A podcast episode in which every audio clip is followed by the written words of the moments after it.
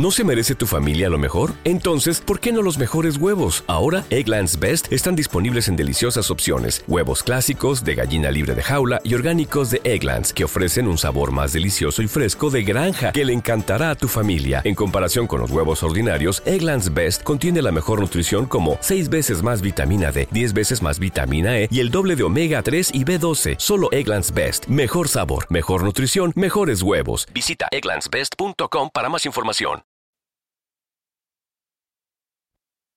Primera parte del ingenioso hidalgo Don Quijote de la Mancha. Capítulo primero. Que trata de la condición y ejercicio del famoso y valiente hidalgo Don Quijote de la Mancha. En un lugar de la Mancha de cuyo nombre no quiero acordarme, no ha mucho tiempo que vivía un hidalgo de los de lanza en astillero, adarga antigua, rocín flaco y galgo corredor. Una olla de algo más vaca que carnero, salpicón las más noches, duelos y quebrantos los sábados, lentejas los viernes, algún palomino de añadidura los domingos, consumían las tres partes de su hacienda. El resto de ella concluían sayo de velarte, calzas de velludo para las fiestas, con sus pantuflos de lo mismo, y los días de entre semana se honraba con su vellorí de lo más fino. Tenía en su casa una ama que pasaba de los cuarenta, y una sobrina que no llegaba a los veinte y un mozo de campo y plaza, que así ensillaba el rocín como tomaba la podadera. Frisaba la edad de nuestro hidalgo con los cincuenta años. Era de complexión recia, seco de carnes, enjuto de rostro, gran madrugador y amigo de la caza. Quieren decir que tenía el sobrenombre de Quijada o Quesada, que en esto hay alguna diferencia en los autores que de este caso escriben,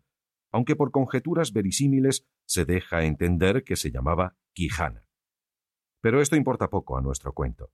Basta que en la narración de él no se salga un punto de la verdad. Es pues de saber que este sobredicho hidalgo, los ratos que estaba ocioso, que eran los más del año, se daba a leer libros de caballerías con tanta afición y gusto que olvidó casi de todo punto el ejercicio de la caza y aun la administración de su hacienda, y llegó a tanto su curiosidad y desatino en esto que vendió muchas fanegas de tierra de sembradura para comprar libros de caballerías en que leer, y así llevó a su casa todos cuantos pudo haber de ellos, y de todos, ningunos le parecían tan bien como los que compuso el famoso Feliciano de Silva, porque la claridad de su prosa y aquellas intricadas razones suyas le parecían de perlas, y más cuando llegaba a leer aquellos requiebros y cartas de desafíos, donde en muchas partes hallaba escrito la razón de la sinrazón que a mi razón se hace, de tal manera mi razón enflaquece que con razón me quejo de vuestra fermosura. Y también cuando leía los altos cielos que de vuestra divinidad divinamente con las estrellas os fortifican y os hacen merecedora del merecimiento que merece la vuestra grandeza. Con estas razones perdía el pobre caballero el juicio, y desvelábase por entenderlas y desentrañarles el sentido, que no se lo sacara ni las entendiera el mismo Aristóteles y resucitara para solo ello. No estaba muy bien con las heridas que don Belianís daba y recibía, porque se imaginaba que por grandes maestros que le hubiesen curado, no dejaría de tener el rostro y todo el cuerpo lleno de cicatrices y señales. Pero con todo ello, alababa en su autor aquel acabar su libro con la promesa de aquella inacabable aventura, y muchas veces le vino deseo de tomar la pluma y dalle fin al pie de la letra, como allí se promete, y sin duda alguna lo hiciera, y aún saliera con ello si otros mayores y continuos pensamientos no se lo estorbaran. Tuvo muchas veces competencia con el cura de su lugar, que era hombre docto, graduado en Cigüenza, sobre cuál había sido mejor caballero, Palmerín de Ingalaterra o Amadís de Gaula. Mas maese Nicolás, barbero del mismo pueblo, decía que ninguno llegaba al caballero del Febo,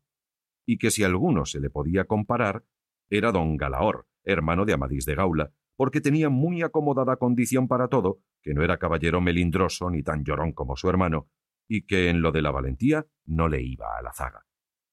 En resolución, él se enfrascó tanto en su lectura que se le pasaban las noches leyendo de claro en claro y los días de turbio en turbio, y así, del poco dormir y del mucho leer,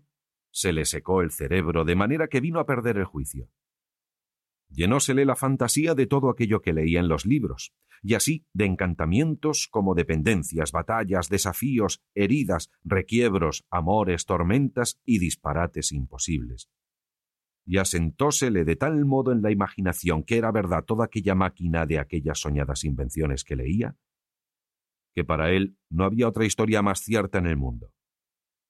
Decía él que el Cid Ruidiaz había sido muy buen caballero, pero que no tenía que ver con el caballero de la ardiente espada, que de sólo un revés había partido por medio dos fieros y descomunales gigantes. Mejor estaba con Bernardo del Carpio, porque en Roncesvalles había muerto a Roldán el Encantado, valiéndose de la industria de Hércules, cuando ahogó a Anteo, el hijo de la tierra, entre los brazos. Decía mucho bien del gigante Morgante, porque con ser de aquella generación gigántea que todos son soberbios y descomedidos, él solo era afable y bien criado pero sobre todos estaba bien con Reinaldos de Montalbán, y más cuando le veía salir de su castillo y robar cuantos topaba, y cuando en Allende robó aquel ídolo de Mahoma que era todo de oro, según dice su historia. Diera él por dar una mano de coces al traidor de Galalón, al ama que tenía y aun a su sobrina de añadidura. En efecto, rematado ya su juicio, vino a dar en el más extraño pensamiento que jamás dio loco en el mundo. Y fue que le pareció convenible y necesario, así para el aumento de su honra como para el servicio de su república, hacerse caballero andante y irse por todo el mundo con sus armas y caballo a buscar las aventuras y a ejercitarse en todo aquello que él había leído que los caballeros andantes se ejercitaban, deshaciendo todo género de agravio y poniéndose en ocasiones y peligros donde acabándolos cobrase eterno nombre y fama. Imaginábase el pobre ya coronado por el valor de su brazo, por lo menos del imperio de Trapisonda, y así, con estos tan agradables pensamientos, llevado del extraño gusto que en ellos sentía, se dio priesa a poner en efecto lo que deseaba. Y lo primero que hizo fue limpiar unas armas que habían sido de sus bisabuelos, que tomadas de orín y llenas de moho, luengos siglos había que estaban puestas y olvidadas en un rincón. Limpiólas y aderezólas lo mejor que pudo, pero vio que tenían una gran falta, y era que no tenían celada de encaje, sino morrión simple. Mas a esto suplió su industria, porque de cartones hizo un modo de media celada que encajada con el morrión hacían una apariencia de celada entera. Es verdad que para probar si era fuerte y podía estar al riesgo de una cuchillada, sacó su espada y le dio dos golpes, y con el primero y en un punto deshizo lo que había hecho en una semana. Y no dejó de parecerle mal la facilidad con que la había hecho pedazos, y por asegurarse de este peligro, la tornó a hacer de nuevo, poniéndole unas barras de hierro por de dentro de tal manera que él quedó satisfecho de su fortaleza y sin querer hacer nueva experiencia de ella, la diputó y tuvo porcelada finísima de encaje. Fue luego a ver su rocín, y aunque tenía más cuartos que un real y más tachas que el caballo de Gonela, que tantum peliset osa fuit, le pareció que ni el bucéfalo de Alejandro ni Babieca el del Cid con él se igualaban.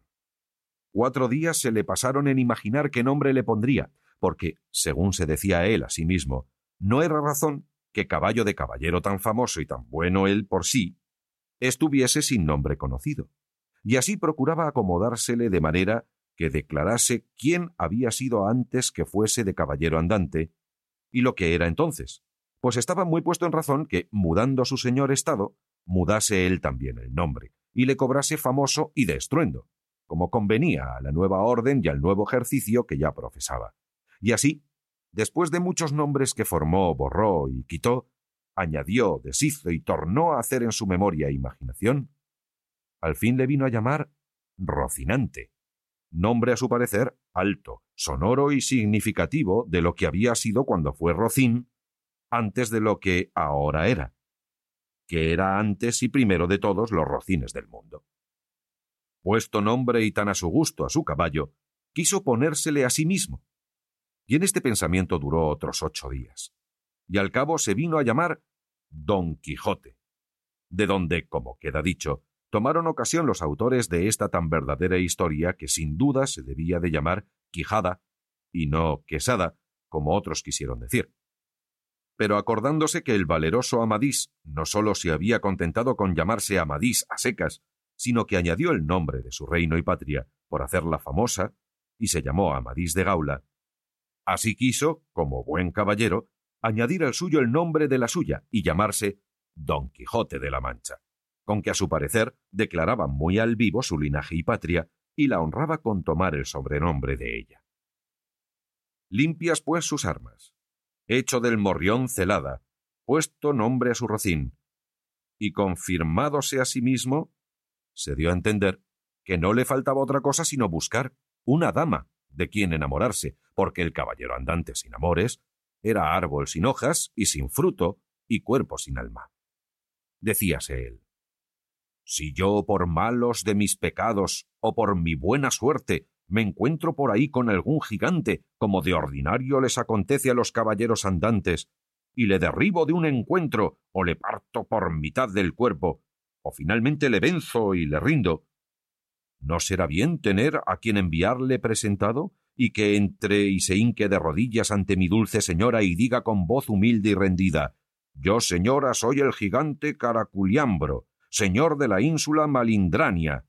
a quien venció en singular batalla el jamás, como se debe alabado caballero, don Quijote de la Mancha, el cual me mandó que me presentase ante vuestra merced para que la vuestra grandeza disponga de mí a su talante?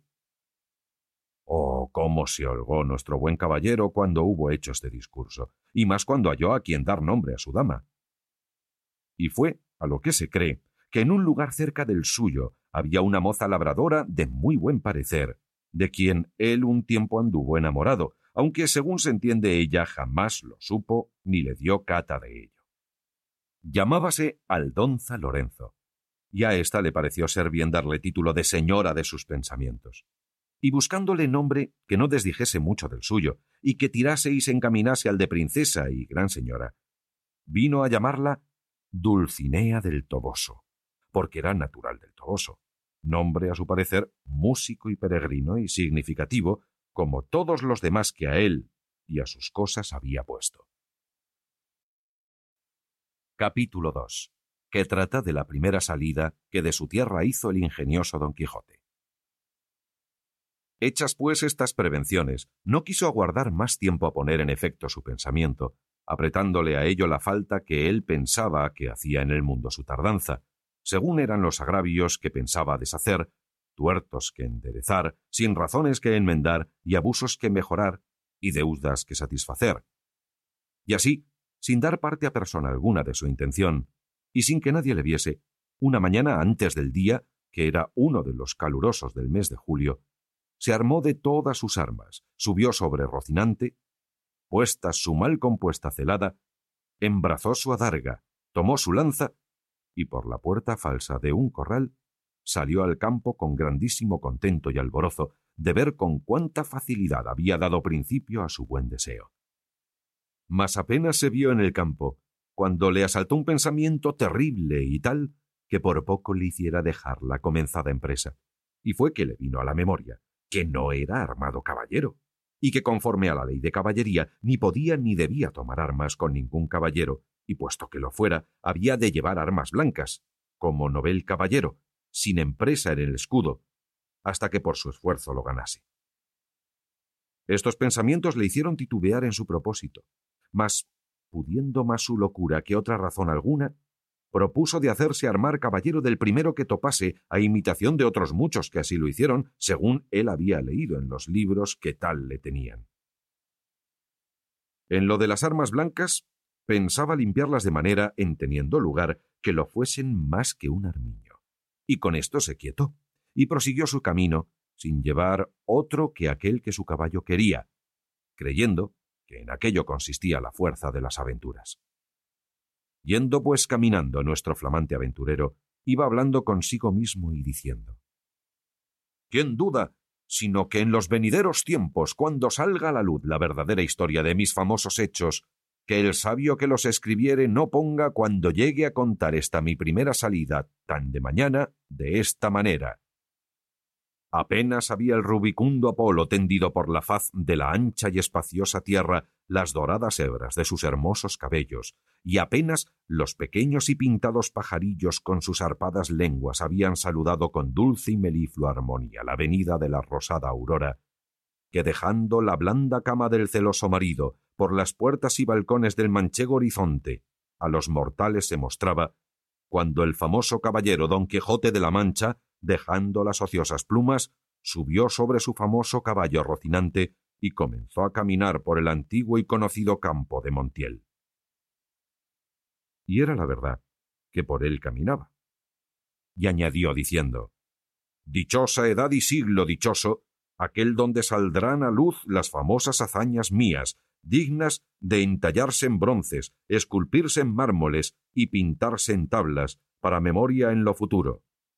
Oh tú, sabio encantador, quien quiera que seas, a quien ha de tocar el ser cronista de esta peregrina historia, ruégote que no te olvides de mi buen Rocinante, compañero eterno mío en todos mis caminos y carreras. Luego volvía diciendo, como si verdaderamente fuera enamorado. Oh princesa Dulcinea, señora de este cautivo corazón, mucho agravio me habedes fecho en despedirme y reprocharme con el riguroso afincamiento de mandarme no parecer ante la vuestra fermosura. Plégaos, señora, de membraros de este vuestro sujeto corazón que tantas cuitas por vuestro amor padece. Con estos iba ensartando otros disparates, todos al modo de los que sus libros le habían enseñado, imitando en cuanto podía su lenguaje.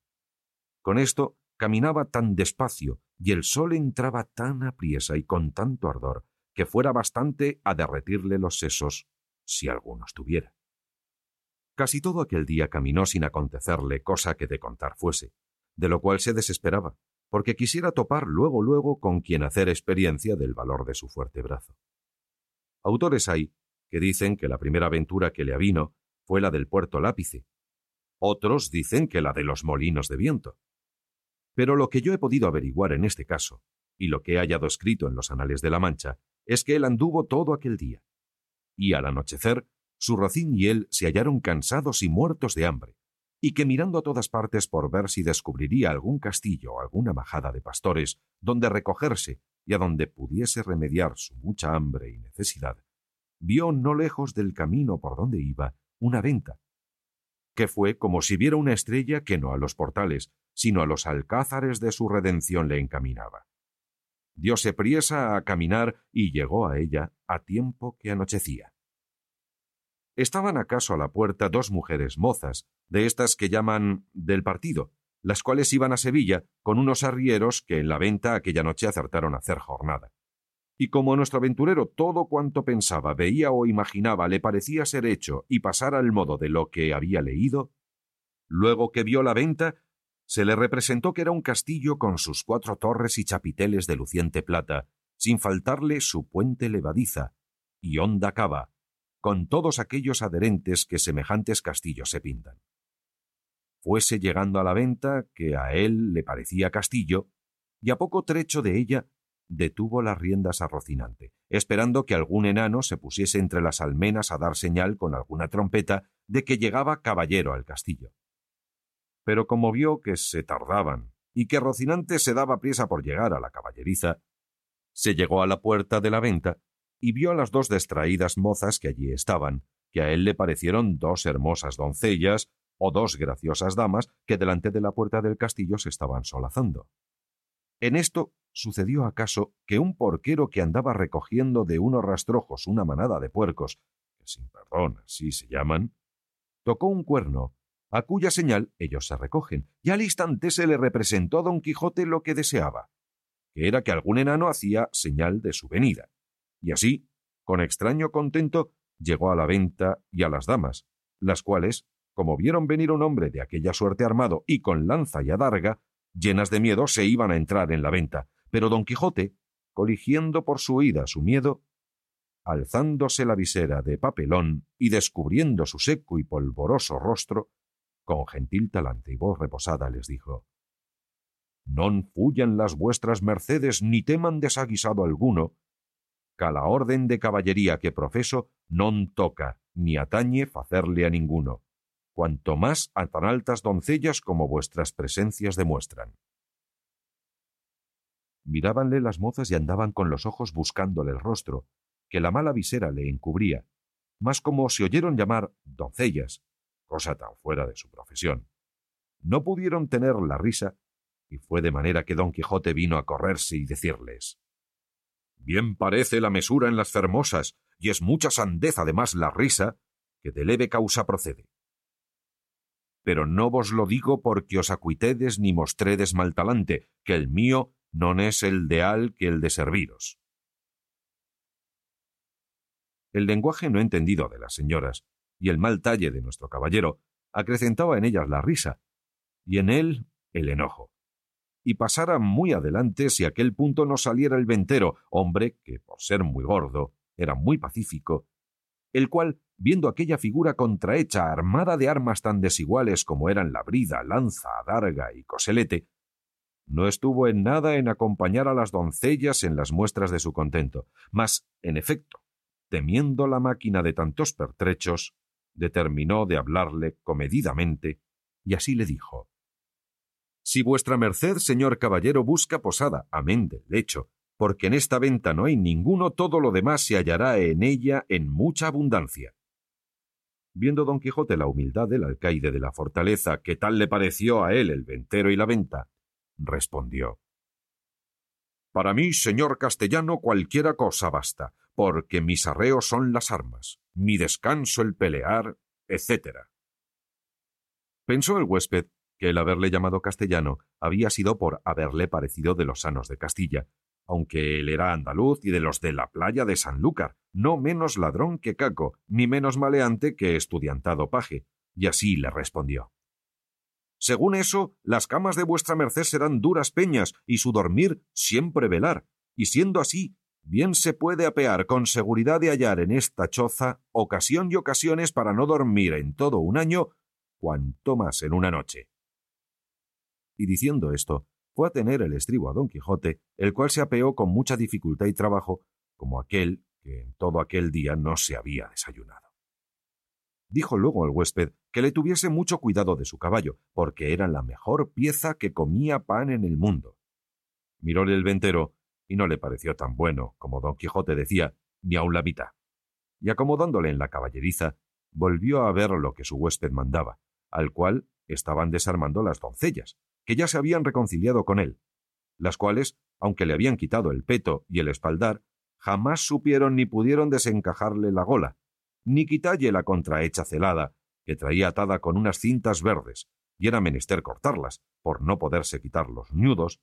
mas él no quiso consentir en ninguna manera, y así se quedó toda aquella noche con la celada puesta, que era la más graciosa y extraña figura que se pudiera pensar.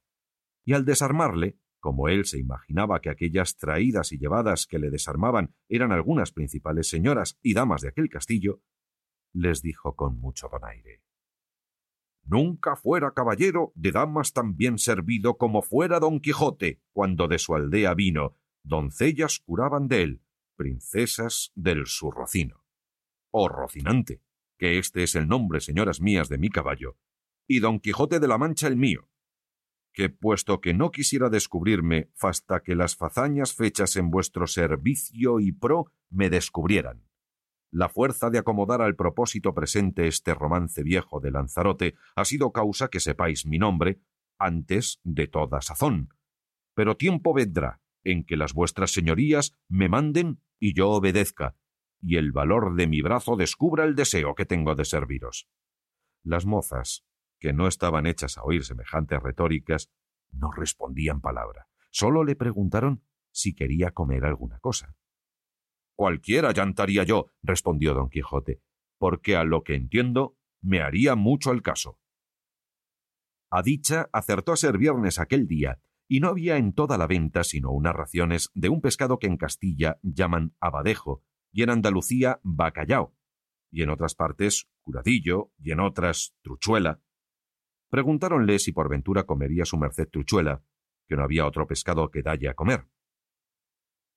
Como haya muchas truchuelas, respondió don Quijote, podrán servir de una trucha, porque eso se me da que me den ocho reales en sencillos que en una pieza de a ocho. Cuanto más, ¿qué podría ser que fuesen esas truchuelas como la ternera, que es mejor que la vaca, y el cabrito que el cabrón. Pero sea lo que fuere, venga luego, que el trabajo y peso de las armas no se puede llevar sin el gobierno de las tripas. Pusiéronle la mesa a la puerta de la venta por el fresco, y trújole el huésped una porción del mal remojado y peor cocido bacallao, y un pan tan negro y mugriento como sus armas. Pero era materia de grande risa verle comer, porque, como tenía puesta la celada y alzada la visera, no podía poner nada en la boca con sus manos si otro no se lo daba y ponía, y así una de aquellas señoras servía de este menester. Mas al darle de beber no fue posible, ni lo fuera si el ventero no horadara una caña, y puesto él un cabo en la boca, por el otro le iba echando el vino, y todo esto lo recibía en paciencia, a trueco de no romper las cintas de la celada. Estando en esto, llegó acaso a la venta un castrador de puercos, y así como llegó, sonó su silbato de cañas cuatro o cinco veces, con lo cual acabó de confirmar don Quijote que estaba en algún famoso castillo y que le servían con música, y que el abadejo eran truchas, el pan candeal, y las rameras damas, y el ventero castellano del castillo. Y con esto daba por bien empleada su determinación y salida. Mas lo que más le fatigaba era el no verse armado caballero, por parecerle que no se podría poner legítimamente en aventura alguna sin recibir la orden de caballería. Capítulo 3 donde se cuenta la graciosa manera que tuvo don Quijote en armarse caballero. Y así, fatigado de este pensamiento, abrevió su venteril y limitada cena, la cual acabada, llamó al ventero y encerrándose con él en la caballeriza se hincó de rodillas ante él, diciéndole no me levantaré jamás de donde estoy, valeroso caballero, hasta que la vuestra cortesía me otorgue un don que pedirle quiero, el cual redundará en alabanza vuestra y en pro del género humano. El ventero, que vio a su huésped a sus pies y oyó semejantes razones, estaba confuso mirándole, sin saber qué hacerse ni decirle, y porfiaba con él que se levantase, y jamás quiso, hasta que le hubo de decir que él le otorgaba el don que le pedía.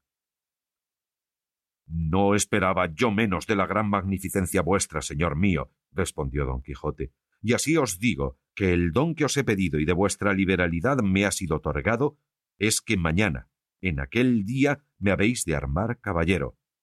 Y esta noche en la capilla de este vuestro castillo velaré las armas. Y mañana, como tengo dicho, se cumplirá lo que tanto deseo, para poder, como se debe ir por todas las cuatro partes del mundo, buscando las aventuras, en pro de los menesterosos, como está a cargo de la caballería y de los caballeros andantes, como yo soy, cuyo deseo a semejantes fazañas es inclinado. El ventero, que como está dicho era un poco socarrón y ya tenía algunos barruntos de la falta de juicio de su huésped, acabó de creerlo cuando acabó de oírle semejantes razones. Y por tener que reír aquella noche, determinó de seguirle el humor y así le dijo que andaba muy acertado en lo que deseaba y pedía, y que tal prosupuesto era propio y natural de los caballeros tan principales como él parecía, y como su gallarda presencia mostraba, y que él, asimismo, en los años de su mocedad, se había dado aquel honroso ejercicio, andando por diversas partes del mundo, buscando sus aventuras, sin que hubiese dejado los percheles de Málaga, islas de Riarán, compás de Sevilla, Azoguejo de Segovia, o la Olivera de Valencia, Rondilla de Granada, Playa de Sanlúcar, Potro de Córdoba y las Ventillas de Toledo, y otras diversas partes donde había ejercitado la ligereza de sus pies, sutileza de sus manos, haciendo muchos tuertos, recuestando muchas viudas, deshaciendo algunas doncellas y engañando algunos pupilos, y finalmente dándose a conocer por cuantas audiencias y tribunales hay casi en toda España, y que a lo último se había venido a recoger a aquel su castillo, donde vivía con su hacienda y con las ajenas,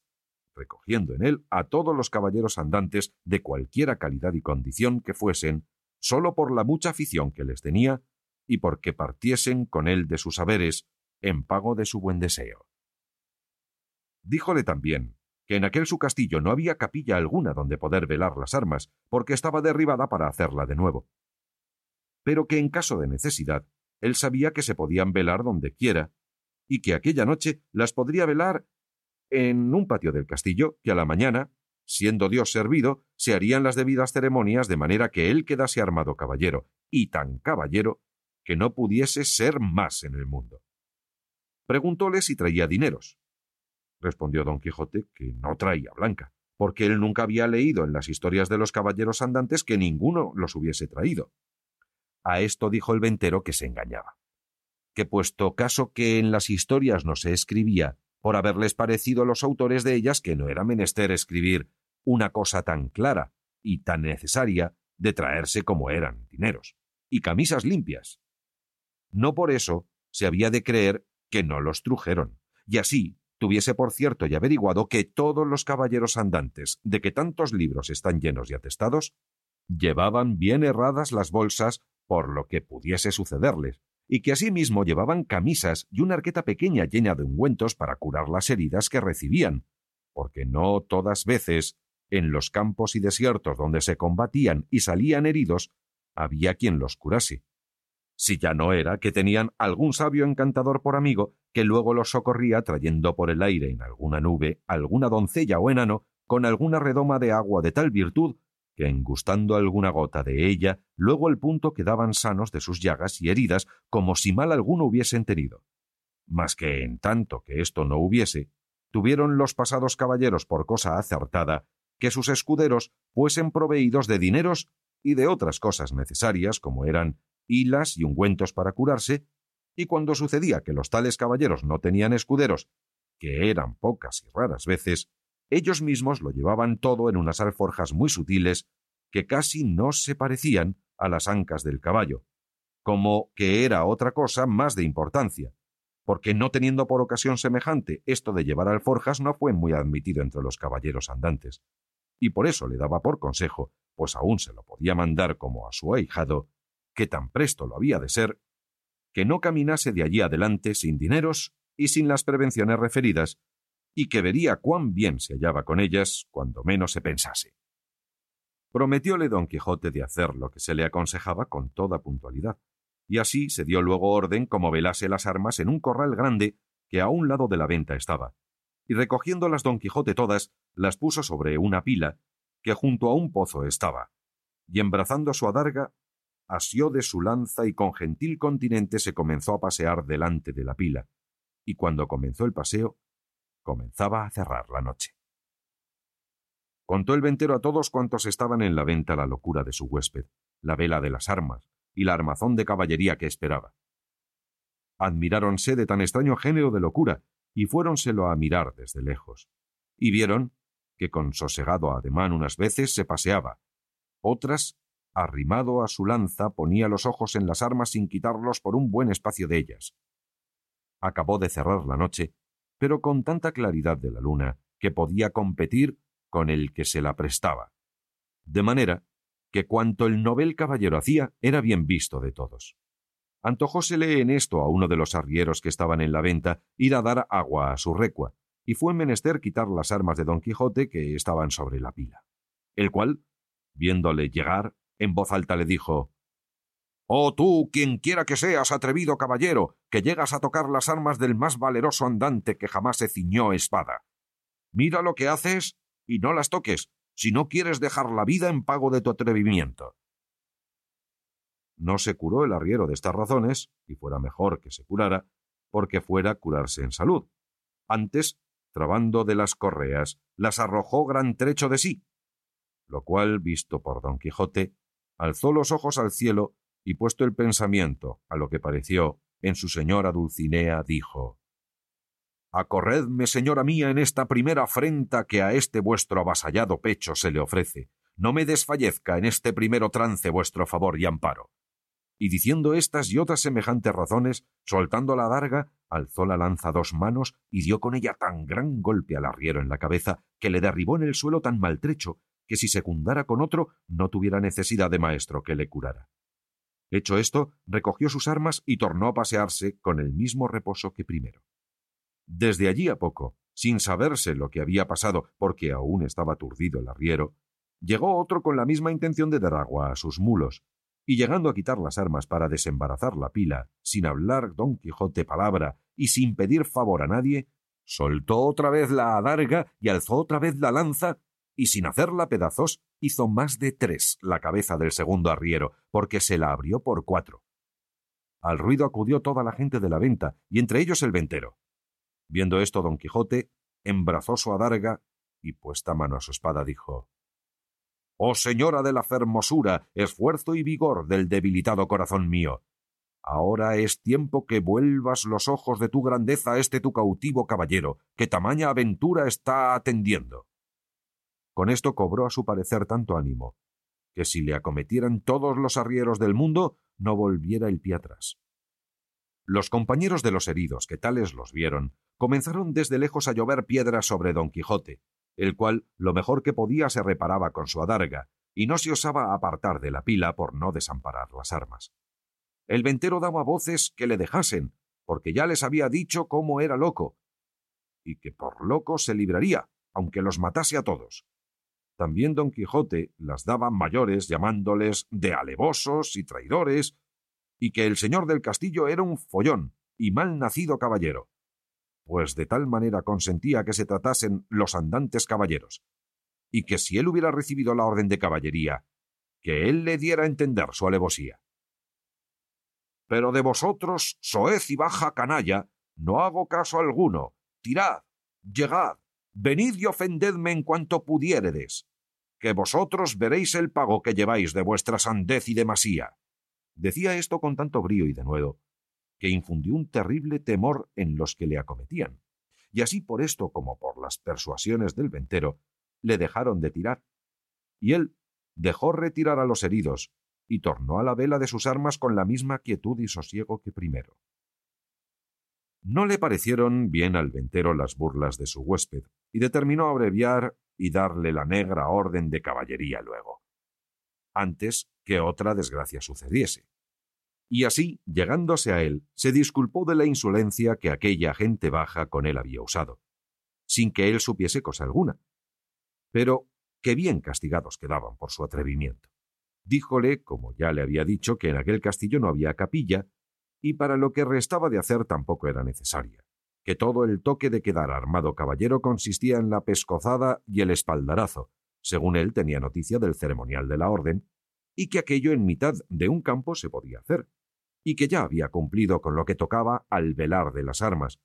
que con solas dos horas de vela se cumplía, cuanto más que él había estado más de cuatro. Todo se lo creyó don Quijote, que él estaba allí pronto para obedecerle, y que concluyese con la mayor brevedad que pudiese, porque, si fuese otra vez acometido y se viese armado caballero, no pensaba dejar persona viva en el castillo, excepto aquellas que él le mandase a quien por su respeto dejaría. Advertido y medroso de esto el castellano, trujo luego un libro donde asentaba la paja y cebada que daban los arrieros, y con un cabo de vela que le traía un muchacho, y con las dos ya dichas doncellas, se vino donde don Quijote estaba, al cual mandó hincar de rodillas, y leyendo en su manual, como que decía alguna devota oración, en mitad de la leyenda alzó la mano y dióle sobre el cuello un buen golpe, y tras él, con su misma espada, un gentil espaldarazo, siempre murmurando entre dientes como que rezaba. Hecho esto, mandó a una de aquellas damas que le ciñese la espada, la cual lo hizo con mucha desenvoltura y discreción, porque no fue menester poca para no reventar de risa a cada punto de las ceremonias. Pero las proezas que ya habían visto del novel caballero les tenía la risa a raya. Al ceñirle la espada, dijo la buena señora Dios haga a vuestra merced muy venturoso caballero, y le dé ventura en lides. Don Quijote le preguntó cómo se llamaba, porque él supiese de allí en adelante a quién quedaba obligado por la merced recibida, porque pensaba darle alguna parte de la honra que alcanzase por el valor de su brazo. Ella respondió con mucha humildad que se llamaba La Tolosa, y que era hija de un remendón natural de Toledo, que vivía a las tendillas de Sancho Bienaya, y que donde quiera que ella estuviese le serviría y le tendría por señor. Don Quijote le replicó que por su amor le hiciese merced que de allí en adelante se pusiese don y se llamase Doña Tolosa. Ella se lo prometió. Y la otra le calzó la espuela, con la cual le pasó casi el mismo coloquio que con la de la espada. Preguntóle su nombre y dijo que se llamaba la molinera, y que era hija de un honrado molinero de Antequera, a la cual también rogó don Quijote que se pusiese don y se llamase Doña Molinera, ofreciéndole nuevos servicios y mercedes. Hechas, pues, de galope y a prisa las hasta allí nunca vistas ceremonias, no vio la hora don Quijote de verse a caballo y salir buscando las aventuras, y ensillando luego a Rocinante, subió en él, y abrazando a su huésped, le dijo cosas tan extrañas, agradeciéndole la merced de haberle armado caballero, que no es posible acertar a referirlas. El ventero, por verle ya fuera de la venta, con no menos retóricas, aunque con más breves palabras, respondió las suyas, y sin pedirle la costa de la posada, le dejó ir a la buena hora. Capítulo 4 De lo que le sucedió a nuestro caballero cuando salió de la venta. La del alba sería cuando don Quijote salió de la venta tan contento, tan gallardo, tan alborozado por verse ya armado caballero, que el gozo le reventaba por las cinchas del caballo. Mas viniéndole a la memoria los consejos de su huésped cerca de las prevenciones tan necesarias que había de llevar consigo, especial la de los dineros y camisas, determinó volver a su casa y acomodarse de todo, y de un escudero, haciendo cuenta de recibir a un labrador vecino suyo que era pobre y con hijos, pero muy a propósito para el oficio escuderil de la caballería. Con este pensamiento guió a Rocinante hacia su aldea, el cual, casi conociendo la querencia, con tanta gana comenzó a caminar, que parecía que no ponía los pies en el suelo. No había andado mucho cuando le pareció que a su diestra mano, de la espesura de un bosque que allí estaba, salían unas voces delicadas, como de persona que se quejaba, y apenas las hubo oído cuando dijo Gracias doy al cielo por la merced que me hace, pues tan presto me pone ocasiones delante donde yo pueda cumplir con lo que debo a mi profesión y donde pueda coger el fruto de mis buenos deseos. Estas voces, sin duda, son de algún menesteroso o menesterosa que ha menester mi favor y ayuda. Y volviendo las riendas, encaminó a Rocinante hacia donde le pareció que las voces salían, y a pocos pasos que entró por el bosque vio atada una yegua a una encina, y atado en otra a un muchacho desnudo de medio cuerpo arriba, hasta de edad de quince años, que era el que las voces daba, y no sin causa, porque le estaba dando con una pretina muchos azotes un labrador de buen talle, y cada azote le acompañaba con una reprensión y consejo, porque decía La lengua queda y los ojos listos. Y el muchacho respondía No lo haré otra vez, señor mío, por la pasión de Dios que no lo haré otra vez, y yo prometo de tener de aquí en adelante más cuidado con el hato. Y viendo don Quijote lo que pasaba, con voz airada dijo Descortés caballero, mal parece tomaros con quien defender no se puede. Subid sobre vuestro caballo y tomad vuestra lanza, que también tenía una lanza arrimada a la encina donde estaba arrendada la yegua, que yo os haré conocer ser de cobardes lo que estáis haciendo. El labrador, que vio sobre sí aquella figura llena de armas blandiendo la lanza sobre su rostro, túvose por muerto, y con buenas palabras respondió Señor caballero, este muchacho que estoy castigando es mi criado, que me sirve de guardar una manada de ovejas que tengo en estos contornos, el cual, es tan descuidado que cada día me falta una, y porque castigo su descuido o bellaquería, dice que lo hago de miserable. Por no pagalle la soldada que le debo, y en Dios y en mi ánima que miente. Miente delante de mí, ruin villano, dijo don Quijote, por el sol que nos alumbra, que estoy por pasaros de parte a parte con esta lanza. Pagadle luego sin más réplica, sino por el Dios que nos rige, que os concluya y aniquile en este punto. Desatadlo luego. El labrador bajó la cabeza y sin responder palabra, desató a su criado, al cual preguntó don Quijote que cuánto le debía su amo. Él dijo que nueve meses, a siete reales cada mes. Hizo la cuenta don Quijote y halló que montaban setenta y tres reales, y díjole al labrador que al momento los desembolsase, si no quería morir por ello. Respondió el medroso villano para el paso en que estaba y juramento que había hecho, y aún no había jurado nada, que no eran tantos, porque se le habían de descontar y recibir en cuenta tres pares de zapatos que le había dado y un real de dos sangrías que le habían hecho estando enfermo. Bien está todo eso, replicó don Quijote, pero quédense los zapatos y las sangrías por los azotes que sin culpa le habéis dado. Que si él rompió el cuero de los zapatos que vos pagastes, vos le habéis rompido el de su cuerpo. Y si le sacó el barbero sangre estando enfermo, vos en sanidad se la habéis sacado. Así que, por esta parte, no os debe nada. El daño está, señor caballero, en que no tengo aquí dineros. Véngase Andrés conmigo a mi casa, que yo se los pagaré un real sobre otro. Irme yo con él, dijo el muchacho. Más mal año. No, señor, ni por pienso, porque en viéndose solo me desuelle como a un San Bartolomé. No hará tal, replicó don Quijote. Basta que yo se lo mande para que me tenga respeto. Y con que él me lo jure por la ley de caballería que ha recibido, le dejaré ir libre y aseguraré la paga. Mire vuestra merced, señor, lo que dice, dijo el muchacho, que este mi amo no es caballero ni ha recibido orden de caballería alguna, que es Juan Aldudo, el rico, el vecino del Quintanar. Importa poco eso, respondió don Quijote, que Aldudos puede haber caballeros, cuanto más que cada uno es hijo de sus obras. Así es verdad, dijo Andrés, pero este mi amo, ¿de qué obras es hijo? Pues me niega mi soldada y mi sudor y trabajo. No niego, hermano Andrés, respondió el labrador, y hacedme placer de veniros conmigo, que yo juro por todas las órdenes que de caballerías hay en el mundo, de pagaros, como tengo dicho, un real sobre otro, y aún sahumados. Del saumerio os hago gracia, dijo don Quijote, dáselos en reales, que con eso me contento. Y mirad que lo cumpláis como lo habéis jurado, si no, por el mismo juramento os juro de volver a buscaros y a castigaros, que os tengo de hallar aunque os escondáis más que una lagartija. Y si queréis saber quién os manda esto, para quedar con más veras obligado a cumplirlo, sabed que yo soy el valeroso don Quijote de la Mancha, el desfacedor de agravios y sin razones, y a Dios quedad.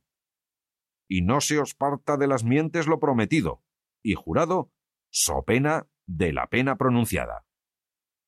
Y en diciendo esto, picó a su rocinante y en breve espacio se apartó de ellos, Siguióle el labrador con los ojos, y cuando vio que estaba traspuesto del bosque y que ya no parecía, volvióse a su criado Andrés y díjole Venid acá, hijo mío, que os quiero pagar lo que os debo, como aquel desfacedor de agravios me dejó mandado. Eso juro yo, dijo Andrés, ¿Y cómo que andará vuestra merced acertado en cumplir el mandamiento de aquel buen caballero que mil años viva, que según es de valeroso y de buen juez vive Roque, que si no me paga que vuelva y ejecute lo que dijo?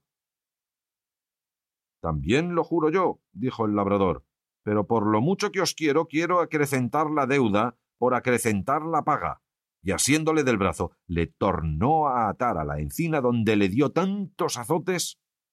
que le dejó por muerto. Llamad, señor Andrés, ahora, decía el labrador, al desfacedor de agravios. Veréis cómo no desface aqueste, aunque creo que no está acabado de hacer, porque me viene gana de desollaros vivo como vos temíades. Pero al fin le desató y le dio licencia que fuese a buscar su juez para que ejecutase la pronunciada sentencia. Andrés se partió algo mohino, jurando de ir a buscar al valeroso don Quijote de la Mancha y contalle punto por punto lo que había pasado, y que se lo había de pagar con las setenas. Pero con todo esto, él se partió llorando y su amo se quedó riendo. Y de esta manera deshizo el agravio el valeroso don Quijote, el cual contentísimo de lo sucedido, pareciéndole que había dado felicísimo y alto principio a sus caballerías, con gran satisfacción de sí mismo, iba caminando hacia su aldea, diciendo a media voz Bien te puedes llamar dichosa sobre cuantas hoy viven en la tierra, oh sobre las bellas bella Dulcinea del Toboso, pues te cupo en suerte tener sujeto y rendido a toda tu voluntad e talante a un tan valiente y tan nombrado caballero como lo es y será Don Quijote de la Mancha, el cual, como todo el mundo sabe, ayer recibió la orden de caballería y hoy ha desfecho el mayor tuerto y agravio que formó la sinrazón y cometió la crueldad.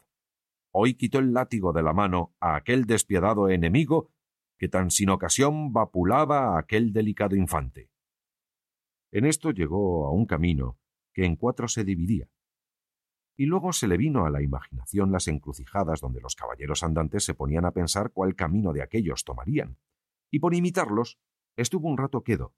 y al cabo de haberlo muy bien pensado, soltó la rienda Rocinante, dejando a la voluntad del rocín la suya, el cual siguió su primer intento, que fue el irse camino de su caballeriza. Y habiendo andado como dos millas, descubrió don Quijote un grande tropel de gente que, como después se supo, eran unos mercaderes toledanos que iban a comprar seda a Murcia. Eran seis, y venían con sus quitasoles, con otros cuatro criados a caballo y tres mozos de mulas a pie. Apenas los divisó don Quijote cuando se imaginó ser cosa de nueva aventura. Y por imitar en todo a cuanto a él le parecía posible los pasos que había leído en sus libros, le pareció venir allí de molde uno que pensaba hacer. Y así, con gentil continente y denuedo, se afirmó bien en los estribos, apretó la lanza, llegó la adarga al pecho, y puesto en la mitad del camino estuvo esperando que aquellos caballeros andantes llegasen, que ya él por tales los tenía y juzgaba, y cuando llegaron a trecho que se pudieron ver y oír, levantó don Quijote la voz y con ademán arrogante dijo Todo el mundo se tenga, si todo el mundo no confiesa que no hay en el mundo todo doncella más hermosa que la emperatriz de la Mancha, la sin par Dulcinea del Toboso. Paráronse los mercaderes al son de estas razones, y al ver la extraña figura del que las decía, y por la figura y por las razones luego echaron de ver la locura de su dueño, mas quisieron ver despacio en qué paraba aquella confesión que se les pedía, y uno de ellos, que era un poco burlón y muy mucho discreto, le dijo Señor caballero, nosotros no conocemos quién sea esa buena señora que decís. Mostrádnosla, que si ella fuere de tanta hermosura como significáis, de buena gana y sin apremio alguno confesaremos la verdad que por parte vuestra nos es pedida.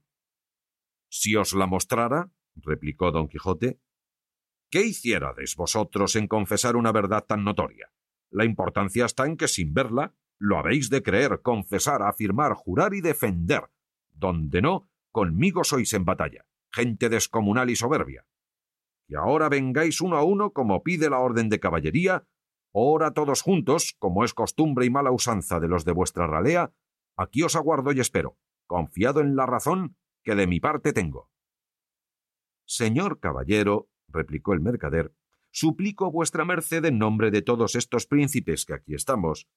que porque no encarguemos nuestras conciencias, confesando una cosa por nosotros jamás vista ni oída, y más siendo tan en perjuicio de las emperatrices y reinas de la Alcarria y Extremadura, que vuestra merced se ha servido de mostrarnos algún retrato de esa señora, aunque sea tamaño como un grano de trigo,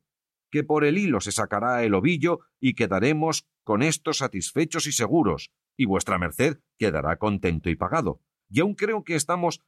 ya tan de su parte que aunque su retrato nos muestre que es tuerta de un ojo y que del otro le mana vermellón y piedra azufre, con todo eso, por complacer a vuestra merced, diremos en su favor todo lo que quisiere. No le mana, canalla infame, respondió don Quijote encendido en cólera. No le mana, digo, eso que decís, sino ámbar y algalia entre algodones. Y no es tuerta, ni corcovada, sino más derecha que un uso de Guadarrama.